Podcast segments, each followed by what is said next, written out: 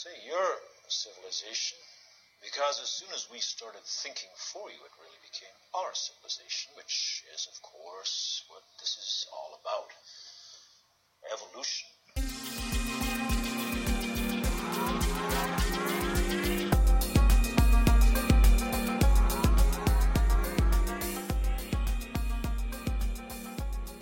You are now listening to Enter VR, the podcast where we talk about all things virtual reality. I am Chris Miranda, your host, and on today's show, I'm speaking with uh, Tipatat and Professor Eric Adam. Uh, these two gentlemen together have joined forces and have created the Matrix VR, uh, an experience that I think if you're listening to this right now, you need to you need to stop.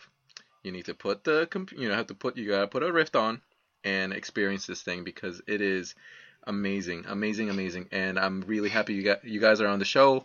Um, yeah, thanks again. Thanks for having us. Thank you for having us. I just want to say one thing real quick too. We also work with the super talented game designer programmer John Dadley. I believe that's how you pronounce his name. Actually, I've never even talked to him on the phone, so I've never heard him speak. But uh, yeah, it was really a, a collaborative effort with all three of us. Sweet, John, you are in our hearts and minds as we speak. Um, cool. So, so, so the Oh, and actually, Chris, sorry. Uh, Go ahead. John wanted me to give a message out to everyone that's listening. If you're in the UK, then please, he's having a talk that's called uh, "Supporting VR in Star Citizen," and it will be on at 2 p.m. BST on September 11th. That's part of the VRTGO uh, conference. Okay. Think VR conference in the UK. I, Wow. All right. So I will. Uh, yeah, September 11th. If you're in the UK, hang out with uh, John and check out his awesome. You know, potentially awesome, most likely awesome lecture. on supporting Um, VR in Star awesome talk. Which, yeah. Sweet. Uh, so Tipatat, just just let's get this out of the way. I need to ask you. Um, is is Tipatat your real name? It's such an awesome sounding name. I, I it's just like really this is. Yes, my, my mom made it up. So as far as I know, I'm the only Tipatat out there. Uh, that's why I, I'm Tipatat at tipatat.com. I'm at Tipatat on Twitter. One of the cool things about having a name that used to you know be made fun of all the time. Now it's it's a cool thing, I guess. yeah, you are um you are the original hipster of name uh of of of uh, of yeah unique names. I I like that though. I, uh, please never change it. Uh, not that you would. so so uh, uh, let's get let's get on it. I'm I'm super fascinated about how you guys came up with the idea, um, the story behind it. But you know, let's start slow. Um, what is the Matrix VR? uh, I'll let Eric explain. I think you know the creative director. You did talk. Uh, okay. Uh, well, I kind of killed two birds with one stone here. So, uh, Tipatat originally created the Matrix Rift, which was sort of a um, a, a early version idea of what uh, uh, what a VR experience of a really awesome movie would be. In this case, you know, his favorite movie, my favorite movie, The Matrix. Uh, I saw it. Um, uh, downloaded it immediately, went and checked it out, and what you get is an experience where you get to uh, enjoy the uh, a couple of scenes from the movie from the perspective of uh, Neo, the main character. Uh, while it was only a few scenes, I was absolutely uh, blown away, totally inspired, and I immediately wrote him up uh, an email and I introduced myself and I said, "I love the Matrix. I love what you did. The potential here is unbelievable." and I pitched an idea to him on how to expand the project into uh, a couple of additional levels and uh, make it more interactive. Coming from a game uh, design and game art background, I wanted to make it more of a game that people could actually play. Uh, and he, you know, responded back, and he's like, "This sounds really cool." We started uh, kind of brainstorming on how to make it happen, and uh, kind of the rest is history. What a go I will say one thing. I, I mean, when I first put on the DK1, like, I just want to go to the Matrix, and I did a search. Who's building this? I, I want to download this experience. And I was so shocked when no one had done it. And I'd seen a couple threads where people talked about it, but no one had shown anything. Hmm. So I was like, well, if no one's going to build it, I guess I'll try. And so I cobbled together something in like a less than a week and got it out there. It had, it, it was pretty rough. It wasn't super well received, but you know, it was the spark. And really, it was Eric seeing it, recognizing that there's something interesting, and then say, hey, let's blow the doors off this, and let's create the best Matrix VR experience possible. And I will have to be on Eric. He told me it would just be a three-week project, but uh, we ended up taking it over six weeks. But at the same time, I think the results speak for themselves. Eric, yeah, you're awesome, and I love working on this with you. Thanks. Yeah, it uh, it turns out that uh, you know doing this in your spare time, it's hard to find time, and things take longer than you always expect. So yeah, and, and we also like you know that was when they switched to the DK2, and you know we wanted you know we, we always had this idea of what we could do with the DK2, but we never actually used it before, and yeah, so there's there's definitely a lot of stuff going on behind it. But I, am super impressed that we're still even able to get it out in just six weeks, considering yeah. the quality of it. And yeah. Yeah, it is. It is amazing to see the uh, amount of polish and quality it has for for being a, a six week project. Is I'm I'm very impressed. Do you guys uh, care to share a bit of your workflow techniques? How did you guys you know delegate task or get you know or, or you know get this going little by little what was that what was that like uh, well oh, go ahead no go ahead uh, again you know super collaborative eric had the vision but yeah he wrote out all this great documentation about like you know like what it could be and then you know, we kind of went back and forth and you know i'm a generalist which means i do a little bit of everything but not anything particularly well and I really have been wanting to polish my programming skills. Uh, and really, my background, my uh, I got a HCI degree from Stanford, and so I've always been kind of interested in the interaction components and how virtual reality creates this whole new interaction paradigm. And Eric was, you know, fantastic artist, but also had all these great gameplay ideas, and you know, just it was very easy to like uh, work together because we each knew what we were working on. So I think the biggest problems we had was just sharing the project using Perforce. Uh, but, but that was more technical. But in terms of working together, it was a great uh, problem. What software? What, sorry, I just want to ask really quick. What software were you using to to uh, share the project? You said Workforce.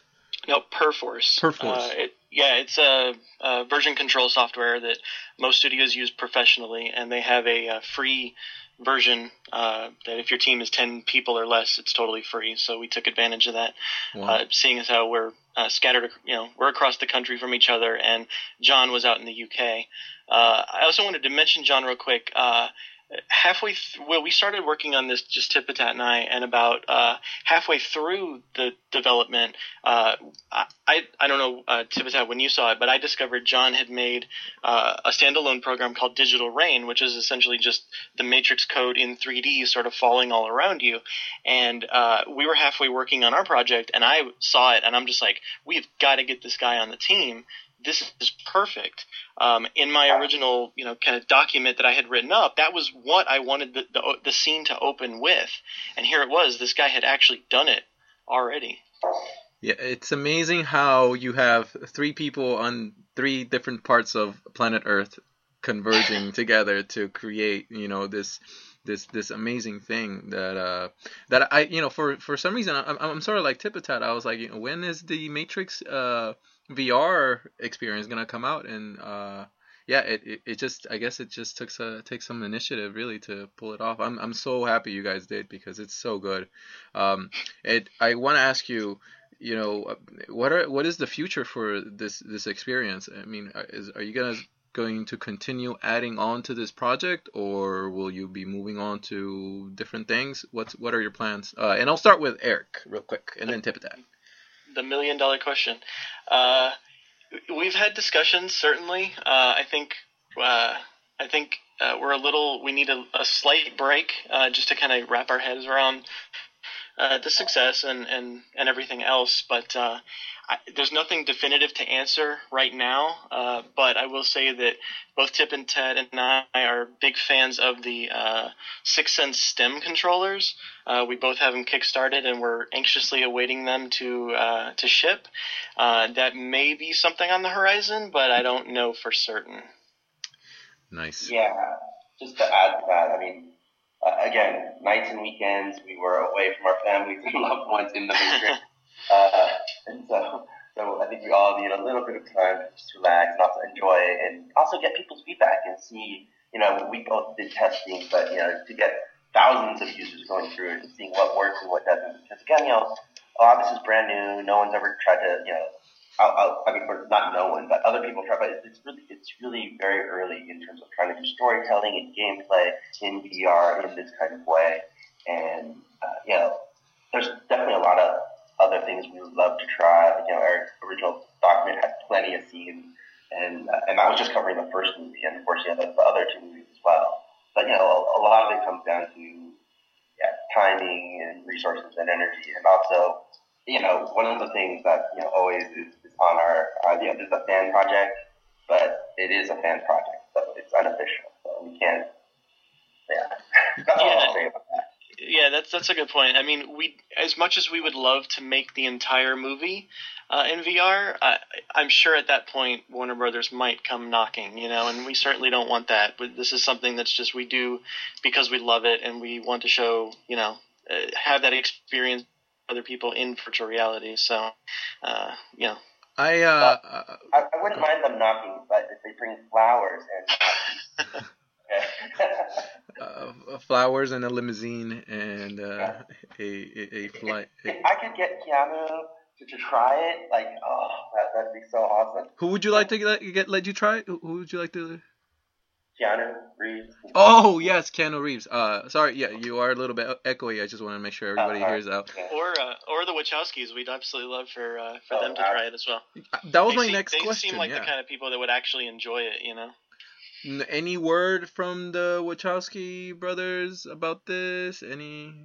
No, but we haven't been out very long, so we'll we'll see where that goes. Yeah, I think, I mean, we're still just within the VR community. No one larger, even in the gaming community, has really acknowledged it. You know, I've talked to people at various companies that, that you know, tried out and liked it, but yeah, nothing, again, beyond the, the VR space far. Uh, it's funny though. I actually have gotten uh, some messages from other friends of mine who work in the uh, game industry at various studios, and I've had several several of them actually tell me, you know, hey, a bunch of my friends are talking about your thing at work, and so that's pretty neat. Yeah, um, and and I think this is where I I, I feel like I, I come in because I, I really want to uh, capture the thing that is inside you guys' minds that makes all of it somehow come together. I mean, it's a, uh, it's really, it's really, really cool. And I was gonna ask you, like, you know, what is the, are you doing this, you know, with a specific audience in mind, or are you doing this because this is cool for me and it's gonna be, and you know, as long as I enjoy it, you know, what what's your, I mean, what's your how you say? I, I, have to I have to jump into it. Sorry, I keep answering all the questions first, but I have got to answer this one because I made this originally for me. Like I'm not even gonna lie. I sat down and I was like, I want to make something that that my younger self especially would love mm-hmm. because the matrix is one of the main reasons i got into developing games in the first place when i saw the movie the first time i saw the matrix as a concept as one giant video game and so when I had the opportunity to make it, I was like, I'm making this for me. And it just so happens to be icing on the cake that I can share it with other people that seem to be really enjoying it and having similar responses to that. You should see some of the comments we've gotten from people. It's really, really fantastic. Yeah, just to add to that, I mean, again, it did start out with that personal, like, I want to be in the Matrix. I, I, I want to experience it in a way that I never could have before. Uh, but then, you know, we talked a lot about it. We're trying to create something that was accessible to people that wasn't just for the hardcore gamers, but like a Wii Sports of VR. Uh, so that's why we kind of packaged it as like lots of different activities that you do that use interactions in different ways. You know, trying to do the storytelling, do multiple scenes, and just you know, again, it's very early on in VR, and so it's great to have these experiences that you can show to your friends and be like, hey, this is what VR could be, you know, because right now no one's really certain, and it's it's I don't think it's one thing. I think it's everything, and we all just have to keep making all these different, crazy, awesome demos, right? Yeah, I'm with you. Now, this is the point in which I'm going to start asking you more specific questions about the experience itself. And so, if you are listening to this, go ahead and pause it or come back later because we're about to, we, we might spoil a couple things. Um, so, the first one, the, the thing that, the first experience that I, that really uh, struck out at me and that was really interesting. The the gameplay mechanic was the one where you have to jump over the building, and Mhm. you have to figure out. Um, you have to figure out like what it what how am I supposed to jump? I I I fell, no lie, like ten times. Like and I was just like, what am I, what am I supposed to do? What button? It, it was finally like, you know, I, I realized one, I am not the one, and and two, uh, that, that oh, it's it's a certain button combination that gets you over it, and it was just, it was it was satisfying. It was nice to like that feeling like, oh, I I, I discovered it. It was sort of serendip- serendipitous. It was nice. Um, why why did you guys you know, or how did you come up to that that particular gameplay conclusion in that as in that scene? I'll, I'll take this one if that's cool. Um, Absolutely. yeah, you know, th- this is also one of the things where we kind of were back and forth, where it's like, well, first, I mean, we knew we were going to use like the gamepad to walk around, and actually jump across. It's a combination of using the uh, gamepad, but also where you look. So using the head-mounted display as input, Mhm. and the direction that you look kind of is the direction that you go when you jump. And you know, we, we talked about in the movie, even Matrix, the one, or even Neo, the one fails the first time. And it's a kind of big point where everyone fails for the first time. And know, part of it is as soon as you jump, your natural inclination is to look down. And so I wanted to make that the kind of fail scenario so that, because honestly, it's actually more satisfying to fail than it is sometimes to like make it across, especially on your first time. And so, know, we, we try to make it challenging, a little bit of a puzzle, but also, you know, use not just the controller input, but now you can use the look of, you know, the VR headset.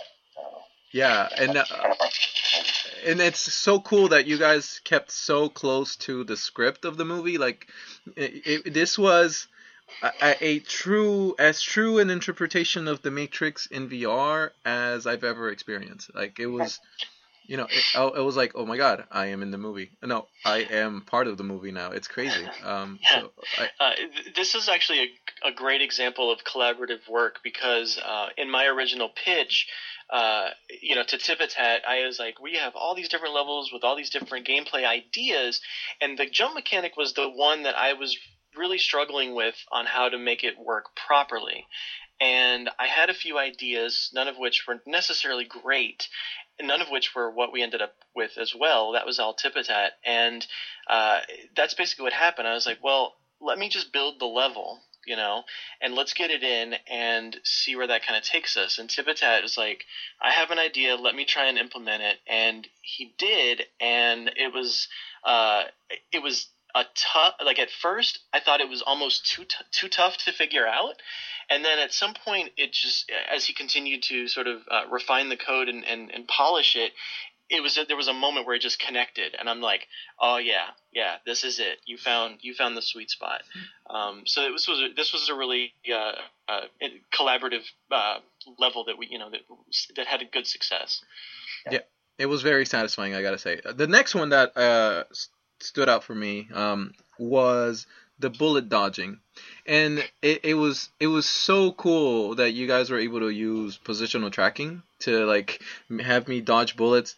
And it, you know, unlike the movie where like bullets slow down and everything slow down in slow motion, and you just see it like, oh, how easy that is. That you know, that how hard could that be for Neo to dodge those bullets when they're moving at like, you know, in, in that's at that speed. But uh, I like the fact that you guys gamified it, uh, and mm, you know, where I, I actually felt challenged. Like I died like like four times, and it was and it, it but it was uh but it was good. Like it was a, it was a good experience. And then you know you the last thing I remember was that scene where Trinity comes up and shoots the dude in the head. That was uh yeah again a, another really good example of like of sticking true to the movie um and yet being able to gamify it that's super cool for me like i you know well one is props and two how did you guys uh, decide that you know one how you know how fast the bulls needed to be um, and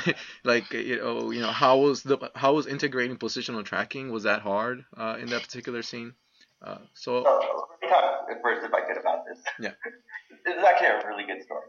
But uh, That's why I laughed as he asked that question because I know exactly. yeah, uh, so positional tracking. You know, when they announced it, we knew like it was like peanut butter and jelly. Like that's exactly what positional tracking is for. Like this kind of experience. And you know, uh, it was actually really easy to program so that the bullets actually go towards your head. So you actually have to move your head position away. And then, you know, we put, uh, I'm sorry I'm getting too, like, you know, nerdy, but again, using in Unity with, you know, the Oculus plugin and just coding Unity, with, it's just so easy to do. Again, I consider myself technically actually more on the artistic side. And so to be able to, like, you know, think about something and actually put it together really quickly to demo, uh, you know, really uh, hats off to Unity and Oculus for great Unity support. But you know, in terms of how hard it should be, this is something that Eric and I fought back with like many a time. And this is also because I'm older and not as spry as Eric. Uh, and, and, so Eric was always pushing like, let's make it harder, let's make it harder. And I was pushing, like, no, let's make it easier, let's make it easier. But you know, in the end, I, I knew that Eric, you know, he's the game guy and he knows, you know, and he gets that sense, like, you know, what feels right for gamers and how to make sure, you know, this isn't just a, oh, this was nice, but this is something that people want to come back to and, and, and feel that kind of adrenaline rush. And, you know, I bow down, you know, to Eric's wisdom on that this this was actually the only time in the entire project that we really had a disagreement, um, and even the disagreement was pretty tame. I mean, it was just sort of a back and forth a few times, and finally, I was like, let's just let's just try it. Let's just run with it and see where it goes. And finally, uh, you know, he gave in. Uh, but uh, it actually was harder at one point. What we ended up shipping with was was actually easier. Uh, but but uh, so I, I did give in a little. You know, you gave me an inch in that. I did. Yeah. One of the things too we found out was where you sit with the positional tracking makes a big difference on how hard it and easy it is. And of course, you know, it's kind of obvious, but some things are very like, like you know, the closer you sit to the camera, of course, the harder it's going to be. But you know, when you're just developing, you, you just don't really think about those things. You're just like, okay, I'm going to test real quick, and you're not thinking, am I sitting in the right? Am I, you know, my posture correct? You know, am I in the sweet spot? You know. Yeah. So it, it's, it's sometimes hard to always judge, and everyone's setup is kind of different. Like, you know, I develop on a laptop, so it's really close to me sitting on my screen. But, you know, people have a monitor, they're sitting farther back. You know, all these things can make a difference to the gameplay. Hmm. Yeah, I uh, uh, in the process of tuning that uh, the speed, not just the speed of the bullets, but the uh, frequency in which they come out. Um, what I found was interesting is that if you made it too slow, you could recognize the pattern really easily, and so you could you could literally beat it with your eyes closed, which is you know which is one of the, the dead giveaways that it, that I thought it was too easy. It was like left right left right left right, and it just didn't work out. So I made it fast, slow enough that it wasn't too bad, but fast enough that you actually had to keep moving your head. And uh, it seems like we were ended up on the right spot. I yeah, I think you guys landed it. The yeah, you did. I think you did. Uh, for yeah, yeah, it was enjoyable. I got through it. It wasn't frustrating, so it was it worked out. The next one that I, I, I again I think there's four things that stood out. So there's so uh, my apologies if I said three. The next one that I, I thought was really cool was the bullet stopping one. Um, just being able to again use my gaze to stop the bullets. That was a, a really nice uh, mechanic, and I feel like that's you know when things started getting crazy the the room went wild with like matrix code and yeah that was a very nice touch.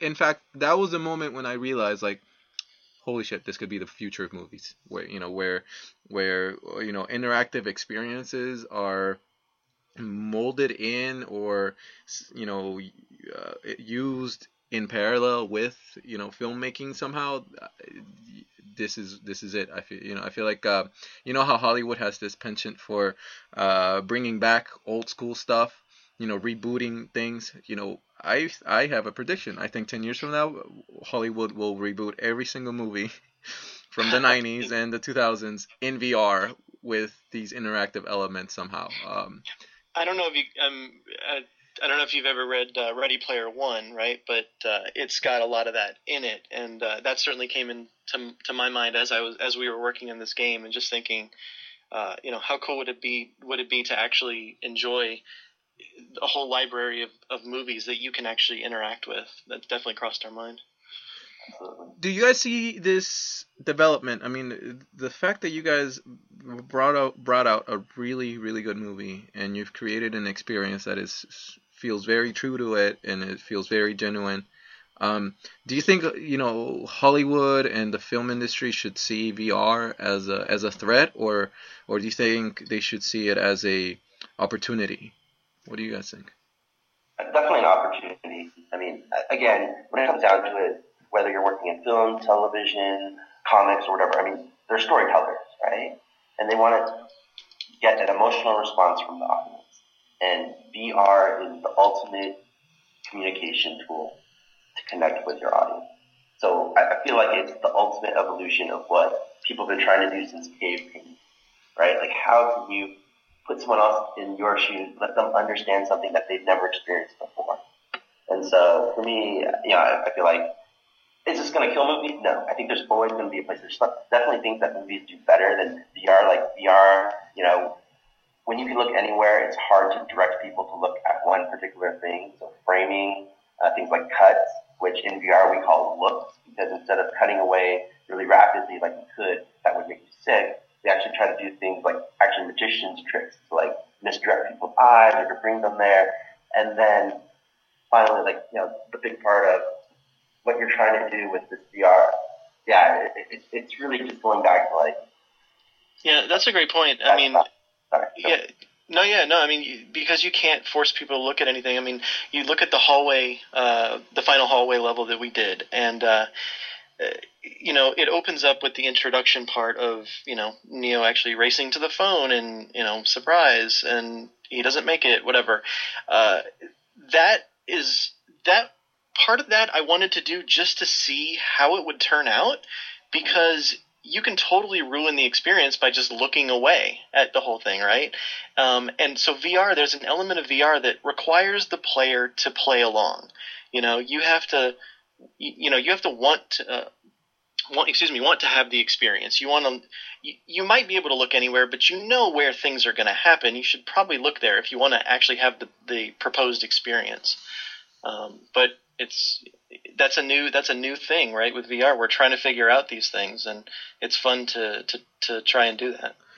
Yeah, and that was that is that, that's a great um, that leads me to my next question because something that I sort of struggled with uh, was w- these these sort of uh, cuts that you guys would implement, where you know there's uh, something would happen and there'd be the dialogue. For example, that last scene where uh, you know, where I, where where I can stop bullets. I, I remember you guys we, we, had there was this dialogue, and then I fell on the ground and I was blinking, and I don't know how I, uh, I personally I don't know if that felt natural to me. Um, yeah.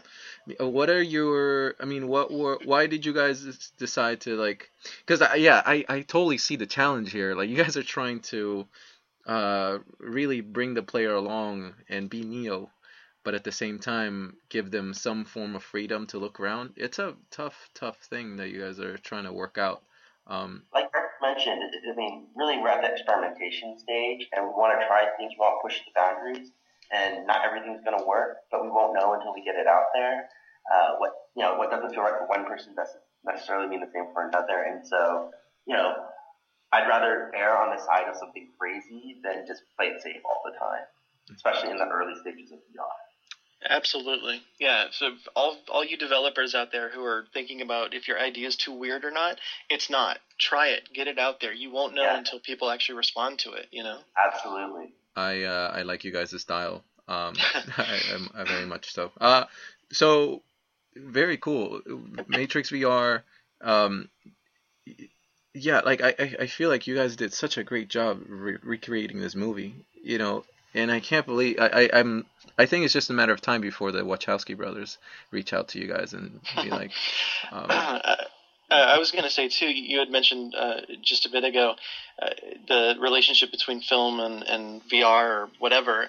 Um, one of the things that made this project easy was the fact that the movie was so good. Like let's let's make no mistake, we had a great you know thing to pull from where we didn't have to write dialogue, and we didn't have to worry about uh, pacing and all these sorts of things. So, uh, th- I, I think that there's definitely a, uh, a collaborative effort that's going to happen uh, between VR and feature film, TV, and, and so on. I'm with you 100%. And and honestly, too, like I mean, I can't wait to see when creative minds like the Wachowskis like really start doing stuff in VR. It's going to be insane. And so, you know, I'd love to be like, you know, hey guys, check out this stuff. It can be awesome. It doesn't have to be just first-person shooters. It can be like, you know, all sorts of things. Yeah. I'm 100% with you. Before we talk about uh, Matrix lore, because I will get there, uh, before we talk about uh, Samsung Gear, I, I want to ask you guys a little bit about audio. Um, and I think this, it, it, might be my headphones, I, I don't know, but I think this might be a really good experience that would benefit, you know, uh, benefit 3D audio. Um, at one point, I was listening to Morpheus talk to me, and and then he jumps over the building, and then Neo goes, "Whoa," and it was the the cool the thing the, the really cool thing for me was like hearing Neo say "Whoa." I was like, "Oh." That that's if for some reason it, it just felt like oh that's how I I'm feeling. You guys are mind controlling me here, uh, but but yeah, but it was but what broke it was the fact that Morpheus uh, felt like he was inside my head too. So yeah, I don't know. Maybe it was my uh, my my headphones, but like, what about audio that was challenging or you know? So, had... yeah, I mean, none of us are hardcore audio engineers, and we were just using the default Unity audio settings. There are a couple of cool like 3D audio, like 3D spatial audio uh, devices or plugins that you can use that I hadn't ever tried one. Uh, but yeah, we do actually. So in the very beginning, when Morpheus first talks to you, the sound does come from the Morpheus uh, character. If you turn your head, you know you can, you can see left and right. But then sometimes too, it seems like it wouldn't make sense. Like if you walk away or look away, and all of a sudden you can't hear them, then mm. that kind of destroys, you know, like what's going on. So you're always kind of finding that storytelling thing too. And and yeah, that's really all I have to say yeah, um, audio was was a tricky one in general because you'd think listening to it that we pretty much just ripped the audio files out of the movie and we just pasted them in and hit play. And I wish it was that simple. Um, we obviously recorded them from the movie, but it took a lot of editing um, to get things cut up the right way, to get music pulled out of the scene as best we could, and then have other musical layers on underneath it. You know, at the right time, you had to take into account um, musical loops in case the player stood there for too long. You didn't mm-hmm. want the sound to end; you wanted it to stay looping, and have to kind of juggle all of the audio cues, um, and then have to start working with sound effects. And like Tipatat has said, neither one of us are audio guys. Like you know, I know enough to be dangerous, and you know, as does Tipatat, and we I think we did pretty good for our limited resources, but um, it was it was really tricky. It was actually one of the trickier parts of the project. And you know, honestly, dude, if there's an awesome VR audio engineer or an audio engineer interested in VR and wants to you know give it a pass, like come join us, contact us, please. Yes, get in touch with Tipatat and uh, Professor Eric uh, for this. Uh, yeah, because I yeah I think um, I, you know, for the amount of work that you've done, you know, so far you've you've nailed it. Uh, I I love uh, just the whole experience itself. Um, yeah, it's amazing, really. Uh, you gotta get out there and experience it. Um, let's mobile. Uh, will this experience be ported to mobile? And uh, uh, the big elephant in the room is positional tracking. How do you how, how do you work around that? But you know, what are your thoughts? Well should be very diplomatic here. um, but essentially, we wanted to create the most satisfying Matrix-like experience that we could, and we didn't want to be constrained by performance. Mm-hmm. So I think actually performance on mobile will probably be bigger than positional tracking for at least the short term. I think you know long term mobile's always getting faster at like an exponential rate, but again, uh, you know, even we've had people on the forums talk about, oh, this isn't, you know, it, it's not fully, you know, fluid on my, you know, mom MacBook Air or something. You know, like it, this was kind of built for a decent machine, not the highest end machine, but a decent machine. Right? Like, and I like it that much more because the visual fidelity. Like Eric, Eric did amazing background. Like when you look at the vista and you see all the and you see like the buildings from the actual movie, like yes, that that helps sell it. If it was just like a flat, like you know, 2D image in the backdrop, it would not have the same impact. And and uh, I don't know if I should like actually admit this out loud or whatever, but I cut every possible corner I could when making the art for this game, like I, because mainly because of time, but also because of performance. You know, I mean, I work in the AAA space where I would not have gotten away with anything that I did in this project for the AAA space, and yet it manages to, if I can toot my own horn, look pretty good. You know, all things considered. No, absolutely, it looks phenomenal. Thank you. What does that say about the AAA space if you're able to, uh, you know, put something together the way you did? Um, does it? I mean, am I am I am I uh, asking up the wrong hole here? I, I no, I mean it. It just means that you know, with with modern day games, I mean, you look at any modern modern day game, there's no room for mediocrity. You know, not that what we did Matrix VR is mediocre, mediocre, obviously, but you know, it's there's such a uh, a demand for this like almost perfect experience. Um, and I, but I would say that my because I work in that space by day, I'm able to take those lessons and while I was cutting corners, I wasn't cutting in quality where I, you know, as best I could. You know, I was making smart decisions on where to cut quarters, not just wholesale taking a machete to things. Oh. Yeah, I mean, one thing I'd like to add to that, like for me, the one thing that's always, you know, like the animation in our demo isn't that great. Uh, again, I'm a generalist. I'm not a master animator. Uh, and it would have been great to have an animator that could redo custom animations for all of it. But when we put it out there, uh, the only people that have complained about the animation are other animators. and the general audience is still like, that was just awesome. And, oh my God, Morpheus was there. and He talked to me. And even though the lips don't actually move, and I thought more people would complain, like that's not the complaint that people give us. So it's it's really it's really interesting right now. I think in this early space, you definitely want to make something good, polished, but at the same time, I mean, put crazy stuff out there. yeah. and yeah. Yeah, we tried to prioritize. We said, what's the most important thing? The important thing is make it fun, you know, make the experience, you know, thorough and really rich, and uh, and hope that nobody notices the rest. Yeah, I didn't notice the lips. I swear I thought they were moving their lips for some reason. So you, you got they me. were. No, they actually were. Oh, they, were. really- okay. Yeah, no, they were totally moving their. lips. Okay.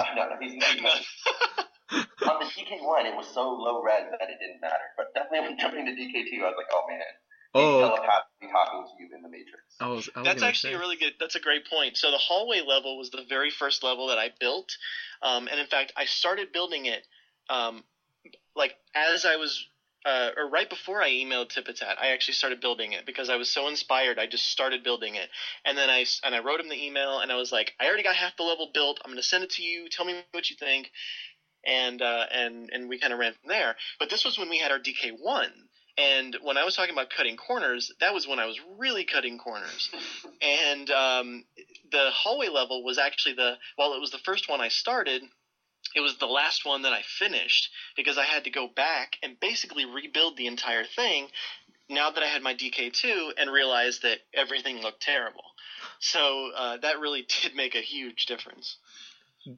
Will eventually the eventuality of CV1 and potential higher resolution Rift make it uh, difficult for uh, developers that are using low res textures and stuff to you know com- compete? I don't know if that's a pr- question to ask, but I, I I wonder like you know will will that affect development when when you have a you know, uh, assuming now this Samsung Oculus partnership, you're gonna have a really good screen for consumer version one. Uh, I do want to say one thing about this. I mean, it depends on the experience that you're trying to make. And Mhm. I don't think photorealism is the ultimate goal for VR, right? Like, nothing, it doesn't have to look photoreal to give you presence and to make you entertained and to give you emotional attachment. I think, again, people are doing crazy stuff with like low poly, like that low poly style, or, you know, even like 2D sprites in, in VR. Like, there's just all sorts of crazy stuff out there. So, yeah, I mean, of course, you know, if you can make it look great, uh, like like photorealistic, but there's going to be so much other things that people can play with and go for that you don't feel like it doesn't have to be an arms race. Does, does that make sense? I see what you mean. Yes, So Um, go ahead. I, also, one of my one of my favorite VR experiences to this day is still Team Fortress 2, and I mean that game's like five years old. But what it goes to show, and it's obviously not photoreal, but what it goes to show is that if you have a consistent art style that is uh, that's just well executed, it, it's gonna work. I mean that's the bottom line. It's gonna work in VR. I, I there's there was there used to be a time in gaming um, where the big emphasis was photorealism. I, I don't know if you guys remember if it was it was like uh, I I want to Talking say about the Atari 2600 days, right? I, I, I was like, man, they're just pushing pixels crazy. yeah, and that and I there was like the GameCube, PlayStation 2 days for a while. There was this fad where everybody was trying to push as many pixels and make it as photorealistic as possible. Will that come back? Do you think that that you know I don't know if it's a fad or a need, No, no, but do you no, think mean, there will always be that. I mean, you look at Battlefield, it, it's gorgeous. Uh, you know, I mean, there- there's so many games out there that, to me, feel pretty darn photoreal. Uh, but, you know, but again, it's a broad spectrum. We're not all rushing towards one goal of photorealism, right? It's just like with like movies, right? Like, you know, you want all sorts of different types. You want animated films. You want 2D animated films. You want computer graphics animated films. You know, you want all sorts of, you want variety, I, I guess. And you don't, not everything needs to be photo. That's all. Uh, all right. I, I, yeah, I think you're right. I think there is yeah, it is this wide spectrum of, you know, different people with different ideas and, and voices and trying to create uh, really cool things they love and share it. So it's it's yeah, it's cool. Um, Sorry, I could just add one thing. I just wanted to plug this. Uh, you know, when I got my DK1, I just downloaded all the demos. And the one that really blew me away was Redapod Spirited Away Boiler Room. So, you know, it was, it recreated the cell look, the painted background. I mean, I just felt like I was in this cartoon in a way that Snake knows that I could never have imagined it. And it was just awesome. So, you know, when you're talking about the look for photoreal, like, that's no, it doesn't have to be the goal. Like, oh my gosh, like yeah, that that demo, it's still my favorite, and I, I put everyone that puts on a, that I show the Oculus, I make them do that demo as well because I want to be like, you know what? There's so much out there in this VR world. Yeah. Why? What do you guys think will look like when you know the film industry and these uh, IP holders like um, like you know Studio Ghibli or Warner Brothers start paying attention? They're like these guys are creating something really cool. Um, oh, and getting a lot of attention. You know, how do you guys think they'll react? Uh, and you know, I, I, I wonder I, like I feel like they already are, right? I mean, some of the trade shows that I've seen recently have started to have, uh, you know, ver, you know, VR experiences, whether it was the Game of Thrones thing Mhm. or the How to Train Your Dragon, or uh, what was there was the Pacific Rim Comic-Con. one. Yeah, at Comic Con there was a Pacific Rim one, there was an X Men one, uh, and if, if you get to see the Pacific Rim one, I mean, the, del- the quality. I believe they said that they used actual assets from the movie, and it's just like, oh my god, crazy eye candy. So, seeing what you guys seen, knowing what you guys know, how long do you think it'll be before we have the Matrix, like like some like a metaverse that you know becomes uh, immense and ubiquitous in in our lives? Once the AI of GoogleNet turns live, then and then they'll enslave us with their drones and self-driving cars. Then they'll create the rest of it. So, no. Yeah, I welcome that future. Uh, it's tough to say. I mean, there's so many technical issues still. It's you know, like I said earlier, it's it's VR is at a place now where it works if the player who is experiencing it wants to play along. I mean, I, we've all played demos or had experiences where you just get lost in your world and you just completely forget that you're playing VR until you take the headset off and you're just like, "Whoa, I'm I'm back." So, and even this is with limited hardware and you know buggy software and you know everything else. I mean, how much more do we need to go? I mean, there's plenty more to go, obviously, but I think if the experience is well crafted enough, you can at least trick your brain into thinking that you're having that experience now.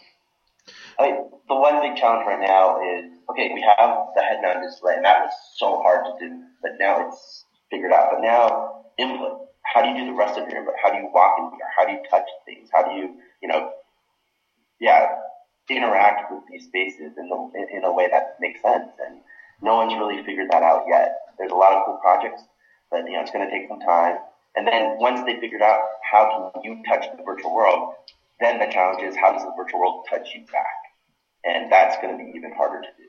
I, uh, I saw this crazy project. I think it's out of a university in Berlin, and what they do is they have this like uh, armband that you wear around your forearm. It does electronic muscle stimulation and you know, sends current through your arm, and it creates the sensation in your fingertips of touching. Uh, and there's like crazy stuff out there, but again, that's all in the kind of academics. I don't know if it's going to be commercialized anytime soon. People are definitely working on it, but but again, people were working on VR for a long time until Palmer and Oculus, you know, made the breakthrough to make it mass marketable or mass producible, cost effective, and actually non non. Mm.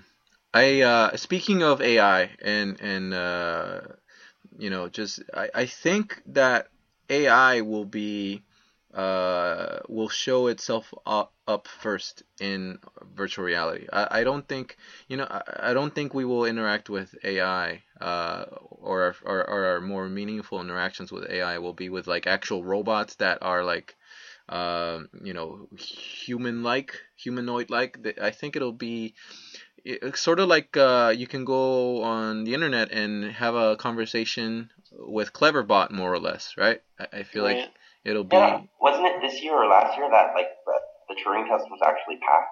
Like they had AI that fooled people. Uh, there, I heard something about that. I, I, I, I, there was some debate on whether it did or did not, but it was a big deal. Like when in, when when that was announced, it was so that's pretty crazy because you, you could potentially, with enough photorealism and a little bit more time in machine learning and artificial intelligence, do you think it'll be possible to trick a human being into, uh, obviously, if the Rift is, you know, is, is just amazing screen and late, low, super low latency. Do you think it'll be possible to trick people, just like the Matrix? Do you think it'll be possible to trick people into believing they're in some other reality? I don't see why not. In this I mean, lifetime? Uh, I mean, I, I don't know. That's a, I, you know, it technology is one of those things that like tomorrow somebody could discover something that changes everything, right? And nobody knows when that's going to happen or even if it, if it's going to happen. But I mean, at the rate at which you know things have changed just in the last few few years, it, sure, I'm going to say sure. Why not? Yeah, the one thing for me is like if you're talking about a place, uh, you know, creating a, a, a you know a, an alternate reality where people want to give up their natural, their real life and be there all day and don't care about interacting in the real world, that has already existed for quite a while. I mean, you can look on stories of people dying because they played a game in some internet cafe for like four days straight. and so, so in some ways, like you know, that already exists in people's minds, you know, and that, you know, it, yeah, it, it's it, for me when people, yeah, some people get caught up a little bit about like, you know, oh, yeah, like yeah, photoreal and you know, like the result is still the same, even with like you know very simple graphics on a flat screen. Some people still get lost in these virtual. I uh, I have this this theory, this hypothesis, and I, I want to get you guys' opinion on it. Um, I have this hypothesis that the machine clash between humans and machines will not be this great war that you saw in the Animatrix's second renaissance. I don't think it's going to be that. I think it's going to be very subtle. Uh, first, they will, and I take this from uh, some examples off of Japan where like you see guys who married their Nintendo DS and they you know they're they married like the the little avatar in their Nintendo DS game, and then um well um, going with this is, you know, what if in this metaverse you are interacting with an AI that is fully you know uh, that that can that can make you fall in love with them you know and so thinking, yeah i was just and, thinking of the movie her oh just came out not too long ago right and then here's what happens though like and then so because you fall in love with the ai then you don't have any need to reproduce and so little by little the machine is winning by thinning us out. You know, um, what do you guys think of that idea? Will will will humanity go out in a whimper? There are there are always people. Well, I was just gonna say there are always going to be people who are anti-technology, whether it's because they actively are against it or because they just simply don't get it. There are always going to be those people. So humanity is safe, I think, for a while. I think the funniest thing was there's this. I remember reading this article on Wired about this guy. He built his first like virtual girlfriend, had an AI, and it like dumped him, and so he had to like reformat her and like change her personality. Whoa. Do you think? Yeah. Uh, do you think AI will will reject us? It, you know, once we give birth to this, because I I'm of the opinion, uh, uh, the belief that we will give birth to a new form of life in the universe. It'll be some. It it won't be organic, but it won't be fully digital. Maybe it'll be like a hybrid, you know, uh, sort of like h- how life is. You know, it's not really about like life and death. There's a spectrum. You know, you can be in a coma. so I feel like sometimes it's like you know post-apocalyptic. It's the arms race. Is, is are the is machine revolution going to take over before the singularity? Because if we upload ourselves into the computers, don't we become the computers then? So then they can't take us over because we are already them. I don't know. Right. It's the next stage stage of evolution. Yeah. Or the, the I think well, well, it depends on what you how you define the singularity. Like, what are your what is your definition of the singularity, Tipatat? Uh, I I think again, it's just uploading your consciousness into a digital form, and so you live forever in this machine's hmm body, and and, and, and again, maybe because we're all uploaded into this, we all become Borg-like, and you know, we don't become regular one person uh, or regular individuals, but become one collective consciousness, uh, and then you ever really die in that. I think that what you're describing is exactly what I think the singularity will be, and uh, but I also think that on top of that, using the singularity and and I think VR is a stepping stone towards it. Um, using the singularity and becoming a collective consciousness would give us the leg up against the machines unless they're both one and the same.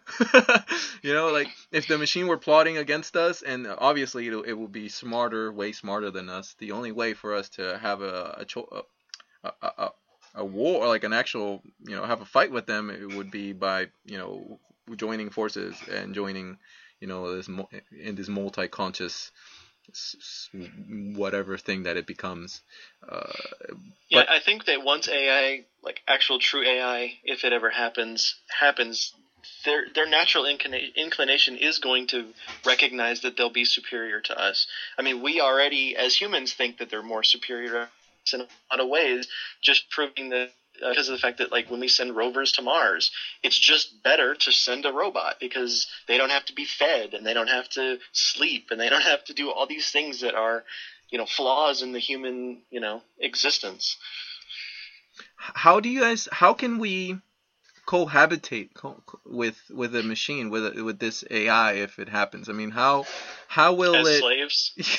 how how can we negotiate bring them on the table and say listen I know I know you're going to get really powerful and you know and I'm going to pro- provide some logic for you. If you fight us the humans uh, we're going to make things hard for you and we're to and it's not going to be a, an easy fight uh, we hope. But if you collaborate with us you know we can share ideas and we can share our boundless creativity with you and we can you know together reach the ends of the universe. I mean do you think do you think it'll be it- that will never happen? Like the machine will just say nope nope screw you guys. I'm uh, you're unnecessary. This is evolution. Oh, i mean what do you think the machine would say or do? Uh, I might have to approach this from being an artist and saying maybe there's something there that we can offer up and say, you know, we can't do math as well as you guys. We can't calculate nearly as quickly or as efficiently or as accurately as you guys, but we have and this would of course require that they appreciate art as a as an idea, but you know, to me one of the greatest things about human hum, humans is our ability to art to make art whether it's you know physical art with paintings or photographs, but musical. Like there's all these angles. Um, that to me is, I think, maybe the only thing we really have to offer that's worthwhile anyway. That's a great answer. I like it a lot. I was going to say that we make them watch The Matrix and say you need us as heat source energy sources. So please take care of us in these weird liquid gooey cartoons and let us play in VR. That's true. Would All you, we need is VR, and we'll be we'll stay out of your way. So the yeah. question, obvious question is, would you guys take the red pill or the blue pill? The red one is you stay in the Matrix. The blue one you leave. I think that might be wrong. Yeah, without a question, red pill. Red pill. Yeah, yeah. we're trying to create the red pill. We're doing our best. Yeah. I started saying we're trying to actually make it happen. So yeah. I think that question would have answered itself. Yeah. Uh, so, so having the Matrix, do you think is it would be a positive for humanity? And and if so, how? Absolutely. I mean, I, I think again you know, creating the ultimate communication platform, letting people that you know can't afford all these things experience luxury or experience you know that uh, you know all these experiences that they no longer that they right now financially cannot like levels the playing field in so many ways. And maybe we can finally start you know valuing emotional connections and experiences over monetary and material things.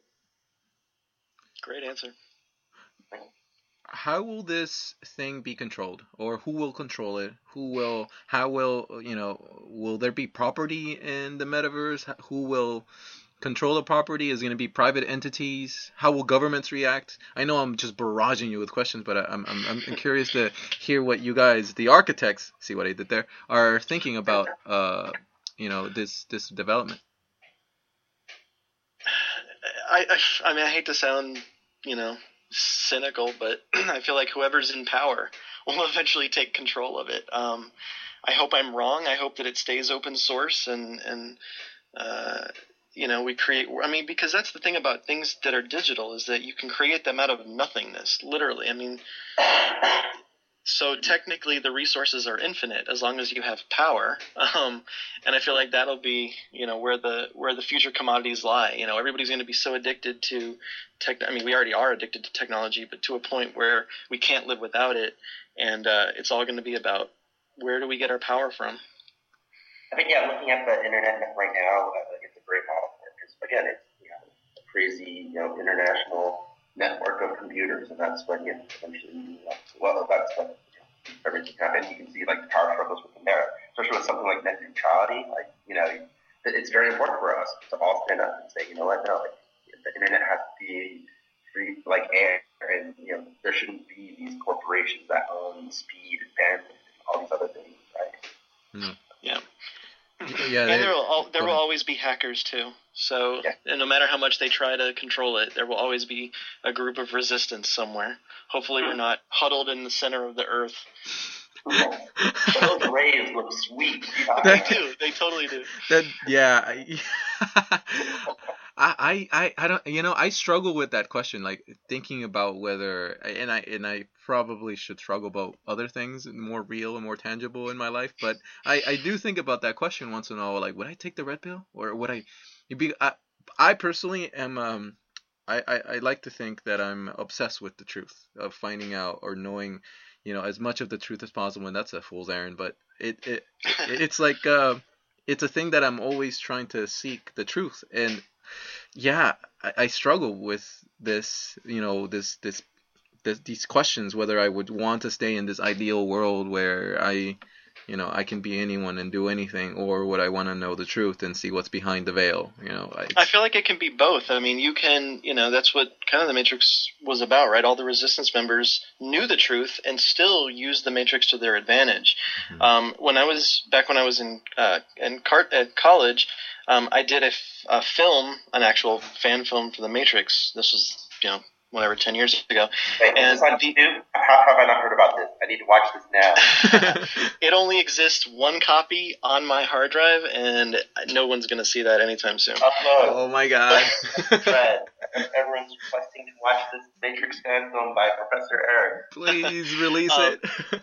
But but the idea of it was, and because we had to make a film, a film that was five minutes or less, and I thought, how am I going to make a film that's five minutes or less that means something? And so I'll do pretty much what we did with uh, the, our VR project. I'll just steal someone else's universe and tell a story in that universe. And so the story, just uh, at a high level, was it was a it was a, a, a, ship just like the Nebuchadnezzar, except they were a rogue ship who all they did was find uh, connections to the Matrix, and they would jack into the Matrix as characters, and they would basically use the system as if it were a big video game. And so they would just say like, "Hey, today we're going to jack in and we're going to rob a bank," and they would jump in, rob a bank, and the agents would appear, and they'd have to run for their lives to get out in time. And if they did, they lived to, to fight another day, and if they didn't, they died in the Matrix. But it was worth it because it was all about the adrenaline rush. That's um, awesome. Wow. Easter egg. Let's put it as one of the channels on the TV that you know, clicking out, you'll eventually get to watch it. How? What do you guys think of the idea that that theory that is going around uh, about how we are all stuck in a giant simulation? That this is, you know, this is a simulation being done by more complex you know entities or more complex humans in the future. Um, are you open minded to the idea, or you think no, it's absurd?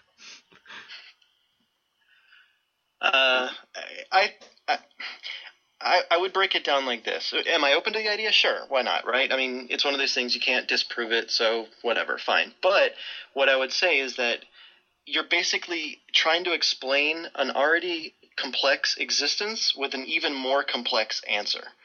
And so to me, that's that's where it kind of falls apart. It's like, eh, that's the odds on that are probably pretty low. Hmm. Uh, for me, you know, and this might be why I would say a terrible philosopher is why does it matter? affect our daily life. Like, you know, like, uh, you know, again, you know, there's so much else going on, so many other things to worry about that why you didn't think about that. I don't know. That is because, yeah. because if it were true, you somebody could become the one and take advantage of it and start flying and doing all kinds of other fun things. it that is exactly the reason why we should all try to figure it out, whether it is or it isn't. Um, that is that's a good point. I mean, bo- I mean both are good points. Just you uh, you know, just on a just more fundamental level, why why does it matter really? But because we are so infinite, infinitely small compared to everything out in the universe at the same time, yeah, it would be really also, cool. I would say there's just immediate needs out there that need to be addressed and tackled before we even get to the leisurely exercise of pondering those questions. Speaking of which, yeah, I uh, do you guys think that VR could be used in space exploration or deep sea exploration or, or, or pushing the boundaries of human knowledge? Like, where where do you guys think VR could fit in in this? Two percent. Yeah, again, yeah, it's uh, VR is everything. So it has all sorts of you know infinite applications. I just read today that they're using it to treat heroin addiction. Well, uh, we already know that the government's been using it to successfully treat post-traumatic stress, you know, cure phobias.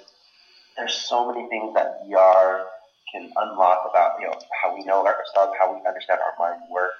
Uh, you know, there's all these challenges out there that you know how can you know, one person stand the long, uh, you know, the, the long years it takes to travel that far. Well, maybe VR can help make their mind not go insane, right? Like, there's all, all these things that, you know, VR can help address, and we're just at the very beginning, scratching the surface. Yeah, um, and I I'd say that um, I, this is actually a, a thought I've had that I that I actually struggle with something that I've struggled with thinking about, which is um, you can potentially make a really great VR experience that could potentially uh, be construed as, as replacing the real experience.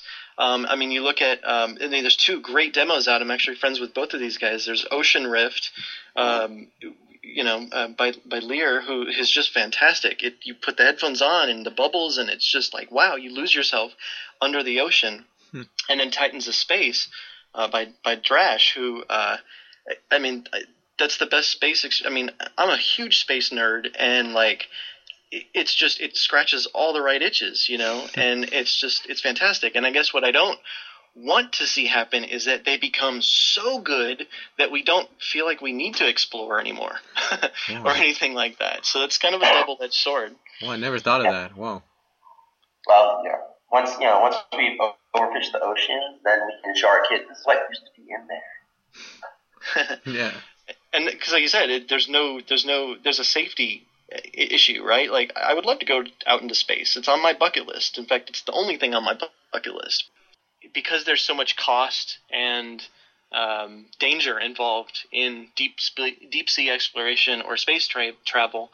Uh, you know, at least in until we solve those issues. Uh, the VR experience is where it's at, and uh, and luckily there's a lot of awesome developers out there who are doing really really good things. So be- before we get to the Matrix, before we get to the metaverse, before you know this thing blankets all of humanity uh, with its influence, how, what are the biggest challenges for VR for it to become mainstream, for it to become, you know, yeah, ubiquitous? Well- we have- there's several different challenges. I think the input thing is one. Um, I think you know a lot of people are saying, "Oh, it's too geeky or dorky or ugly." Like no one wants to wear these goggles, especially in public. Uh, I think that's actually the wrong thing to focus on. I think if the experience is good enough, it won't really matter. And you know, you look at scuba diving is a great example. Skiing is a great example. How ridiculous do those people look? But the experience is so good that it doesn't matter. So, you know, I think the biggest challenges right now are how do we interact with the world, and then how does the world interact back with us beyond just visually. Yeah, uh, and I think too that there's um, there's a ease of use that needs to be uh, solved. Um, I think everybody with a dev kit, whether it's the DK1 or 2, knows how challenging it is sometimes to get things to work properly. Um, you know, you have to have a little bit of know-how, and the reality is, is until this thing is a as as flawless experience as possible, where anybody can put it on and just play it in their living room without having to have a somewhat powerful PC or you know have to worry about which executable to launch in what mode and sort of things. Like these are all solvable problems and they're totally going to be solved hopefully in the near future, but they have to they have to first. I mean, I don't know about you guys, but everybody who I've ever put into the Rift, whether they're hardcore gamers all the way down to novices, have been blown away. Um, you know, whether it's my mom or my grandmother who are not very technically inclined, they are absolutely fascinated with it. And every time we talk, they ask me about what's the latest thing that I've tried and stuff. And that's that's really cool. Wow. Yeah, one thing that it's still a development kit. I think a lot of people are pretty unfair to Oculus about how you know the DK2 launch and all this kind of stuff. But it's like you know what, like Luckey told us, like, hey, don't get unless you're a developer. And even then, we knew there was going to be hardware. I think we were tricked by how easy it was with the DK1. Uh, but you know, this is actually where stuff like, and again, I actually haven't seen the Samsung Gear. I haven't tried it yet. But this is where mobile, you know, VR devices like the Gear make a lot of sense because again, it's all in one self-contained. You're not wired, tethered to a big computer. You know, uh, they're thinking about like what the interface and Oculus showed off what their like you know VR menu system would be like, and uh, you know they're working on it. It's gonna happen. It's gonna be great. So it just to sort of bring back one of the points that you mentioned earlier, Tipatat. It just people won't want to wear this uh, in public. So is it is it is it a matter of just marketing then, just putting marketing dollars to you know make the the VR the Rift and VR in general just a sexy thing to do? Um, No, no, no. That's exactly the wrong thing to do. Do Ah. not spend a dollar on marketing or well, okay, I, I shouldn't say I shouldn't say this strongly, but, uh, but make the experience, make the use, like make something so gorgeous, so phenomenal, something that's so emotionally compelling that you'll want to try it, even if it costs a million dollars and you know you had to connect every, you know, like you had to pull out whole bodies. If it's that good, the rest of it matter. Like, in my opinion. what, Yeah. what do you think, Professor? Are you are you with Tipatat on that? Uh, yeah, no, I definitely think so. I mean, I, I personally, I mean, I, I, I'm a, I'm a technology junkie, so I mean, I'm ready to jump on the newest tech whenever it's there. I don't care about, you know, you know, whether the goggles look cool or not, because I'm in the goggles. I can't see myself anyway. I don't really care. Um, to me, it's more. It's like I said, you know, I've put people in this who, you know, who otherwise would not have any interest in it in their day to day life, and you show it to them, and they're just completely blown away. And I think that if you're going to spend your money, the money needs to be spent on giving people experiences, you know, putting it out for people to try. Um, and I think that that's going to go a, a, really, really long way. And, you know, I've been giving demos in coffee shops. Like, I have a laptop that's somewhat powerful enough. And, yeah, yeah again, mobile demos, just parking garages and parks, anywhere. And no one's ever been like, oh, like, once they've tried the experience, they lose themselves. You see them like dodging bullets and almost falling over. and it's like, it doesn't matter how good they don't care. They're enjoying it. They're having so much fun. And again, if it's that much fun, what else matters? Yeah. I'm with you. Yeah, there's uh, it's VR. Yeah, just the Rift and VR in, in general is just the first time I tried it was just like nothing I've ever seen or felt before. Even like you feel it you feel like you're there. That's something that you honestly it's it's hard to describe in words and you really just have to try it out for yourself to see what the hype is all about really. Vr is just like the matrix. No one can be told right? Yeah.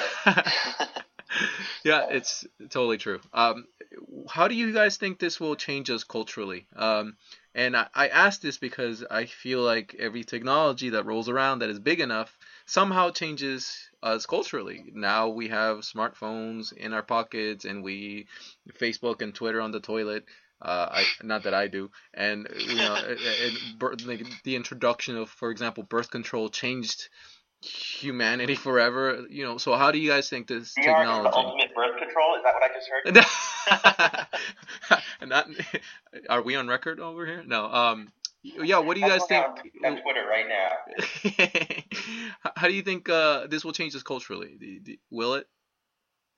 I don't see why not. I mean, it's like you said, every other piece of technology does, so why not this? I mean, once this becomes ubiquitous, ubiquitous, it's just a matter of uh, what is the content out there. Um, you know, we are we are in a world of social media and stuff and people make the argument like oh we're less social than ever. It's like well no we're just social differently right? Mm-hmm. um, whether one's better or worse i'm not trying to make the argument either way. I'm just saying that like i i mean i talk to more people now because of facebook and everything else that like than i did before just because they're more easily accessible. And i feel like the future of, of vr uh, at a at a mass level, right? Not a not a hardcore gamer level, but like at a mass mass level is going to be something like you know the idea put forth in Ready Player One. You know, again to reference that, where it's like it's kind of the internet, right? It's the future of the internet. It's sort of the next version of the internet, um, and when you start having really good multiplayer experiences, and I don't mean that, or maybe multiplayer in that it's like, like competitive, but more just like a second life situation or whatever. Like people are, you know, and, and like Tipatat has said, you do that so well that people prefer doing that over doing it just like logging onto your computer and logging into Facebook. Like that's that's where it's going to change everything. Yeah, I think there's so many cultural ramifications that VR could have, and I, I would like to, you know, make sure that we push for the positive ones. And know, again, I think I mentioned the idea when there are infinite resources in the VR world, why do we have to fight over material resources in the world, right? Like if we could get beyond that materialism and that greed, I think the world would be so much better. And also, you know, VR, you know, a lot of it can be about, you know, storytelling and empathy and communication and understanding. And if we could understand each other better, communicate better, or, you know, feel more for each other, then isn't that a better world? Absolutely. I'm with you 100%. Um, and are you still there with us?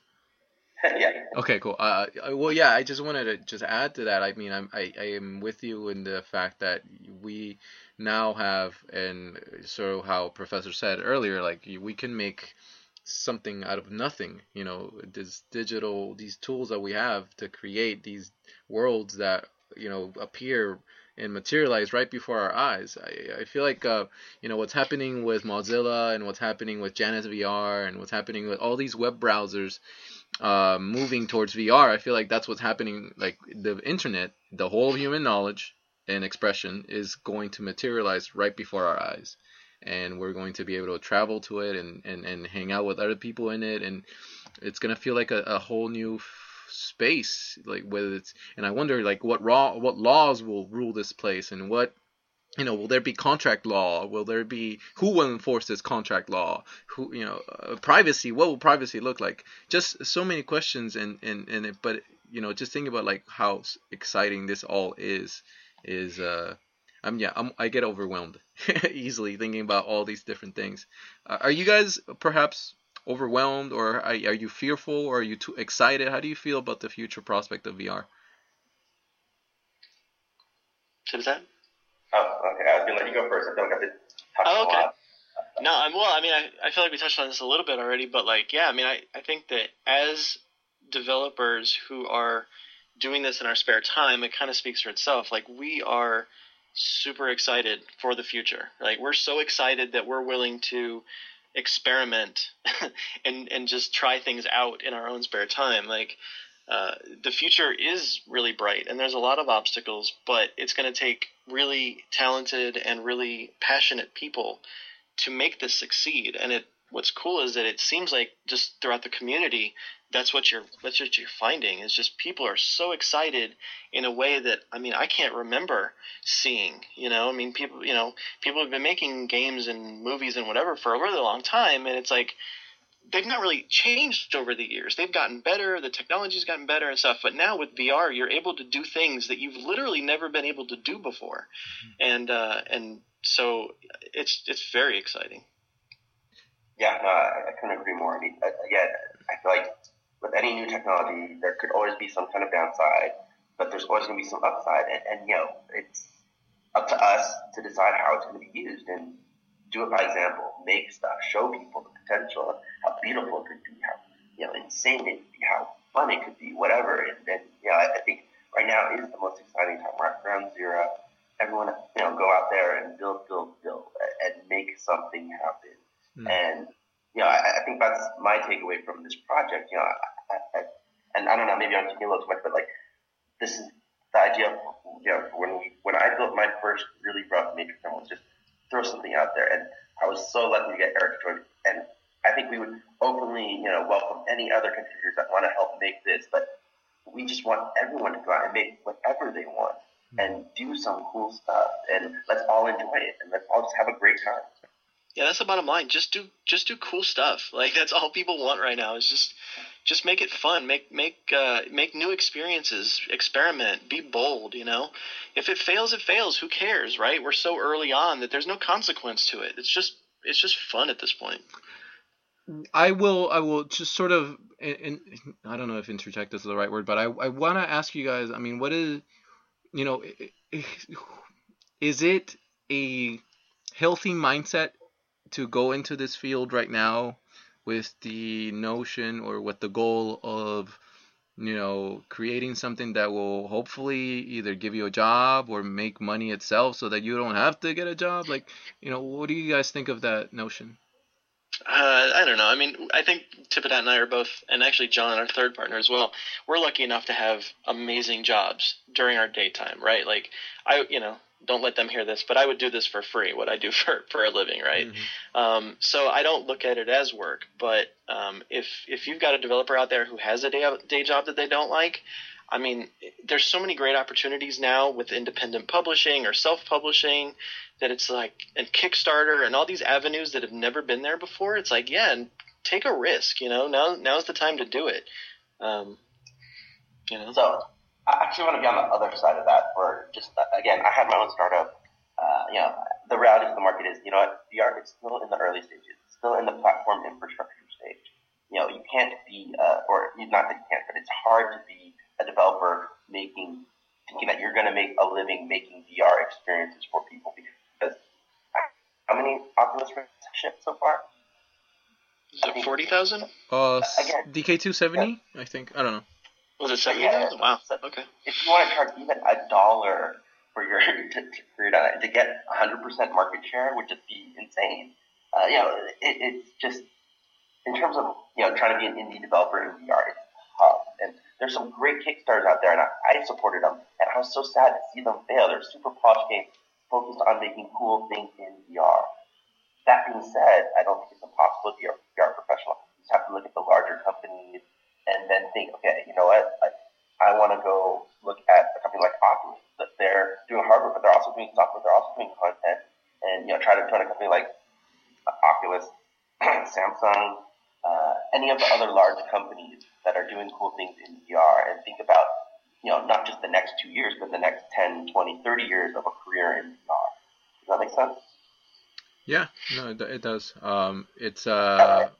And one thing I want to add, so uh, I'm actually in a very different situation than Eric and uh, John because what I did was, you know, as soon as I got the Oculus Rift, uh, all I wanted to do was just work in VR. I was working in mobile games at the time, and I was like, uh, no, no, I'm, I'm okay with mobile games. I, I just want to focus on VR. And so, uh, you know, quit my job, not doing anything, just focusing on making and trying to find, can I be a VR professional? Can I make money doing this professionally? And, you know, again, part of my theory or my thought was if I was going to apply to companies as a VR developer, I needed to show examples. I needed to build demos. And so, you know, aside from the, the Matrix demos, I also built like a Transformers demo, a Sistine Chapel demo, all these things that, and it wasn't so much about the content factor, exploring new experience types or styles or interaction um, paradigms in VR, and then being able to show that potential that helped me get in the door to get me the job that I have today, which actually I just started, I think, three days ago now. But yeah, I'm now officially a professional working in. Congratulations! that is uh, great to hear, and it's a really, I, I really like your story. I mean, in terms of you know your, your path and how you came. Yeah, you're um, yeah, you're someone I look up to in terms of like, and so do you. So I, I look up to you as well, Professor John Eric. but uh, I, I yeah, in terms of like your story, how you went from mobile games and now you're working with a in VR, and I don't know if I can say where you're going to be working, but it's really exciting to see you uh, going all, all, all, on this amazing journey and to create the singularity. Um, yeah, I'm uh, so honored to have had you guys on the show. I'm I was yeah super excited. I, am going to have to reserve some of my more geeky Matrix questions for you know probably a, later podcast, but it's really been a pleasure, and I, I just want to thank you guys. How, but but before we leave, I want to ask you like, um, how can people stay in touch? How can people support you? How can uh, uh, developers or you know budding developers get in touch with you so that they can collab- collaborate um, and, and all that good stuff? Uh, I just want to start off by, well, I just real quick want to start, lead this with saying that we are not accepting any money or donations for the Matrix VR. This is a completely fan made thing. There's legal ramifications that we are not doing any of that. So, uh, but we are definitely looking to collaborate with other people. Uh, and Tipatat can talk about that. Yeah, I mean, yeah, you go to, to the site and there's a link, you just contact us. Uh, but yeah, the best way right now to support us is go to the Oculus Share page download it, even if you already downloaded before, just click the link to download to get our, our numbers up, and then, yeah, rate the game, yeah, give us comment, give us feedback, yeah, support the project, and let us know that you liked it on the official Oculus page, and that would be a huge help for us. Uh, on top of that, both Eric and I will be at Oculus Connect, so anyone's listening is going to be there. Please come by, say hi. We're going to be giving demos and shout us out and event. You know, I'm on. Uh, John and I are both on Twitter, so find us, talk to us, chat with us. We're you know we're, we're nice people.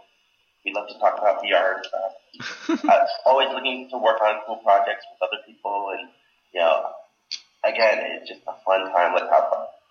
Yeah, cool, cool stuff. A- any uh, final comments, uh, Professor Eric? No, I think I think we covered everything. Sweet. Um, well, I guess uh, yeah. Just...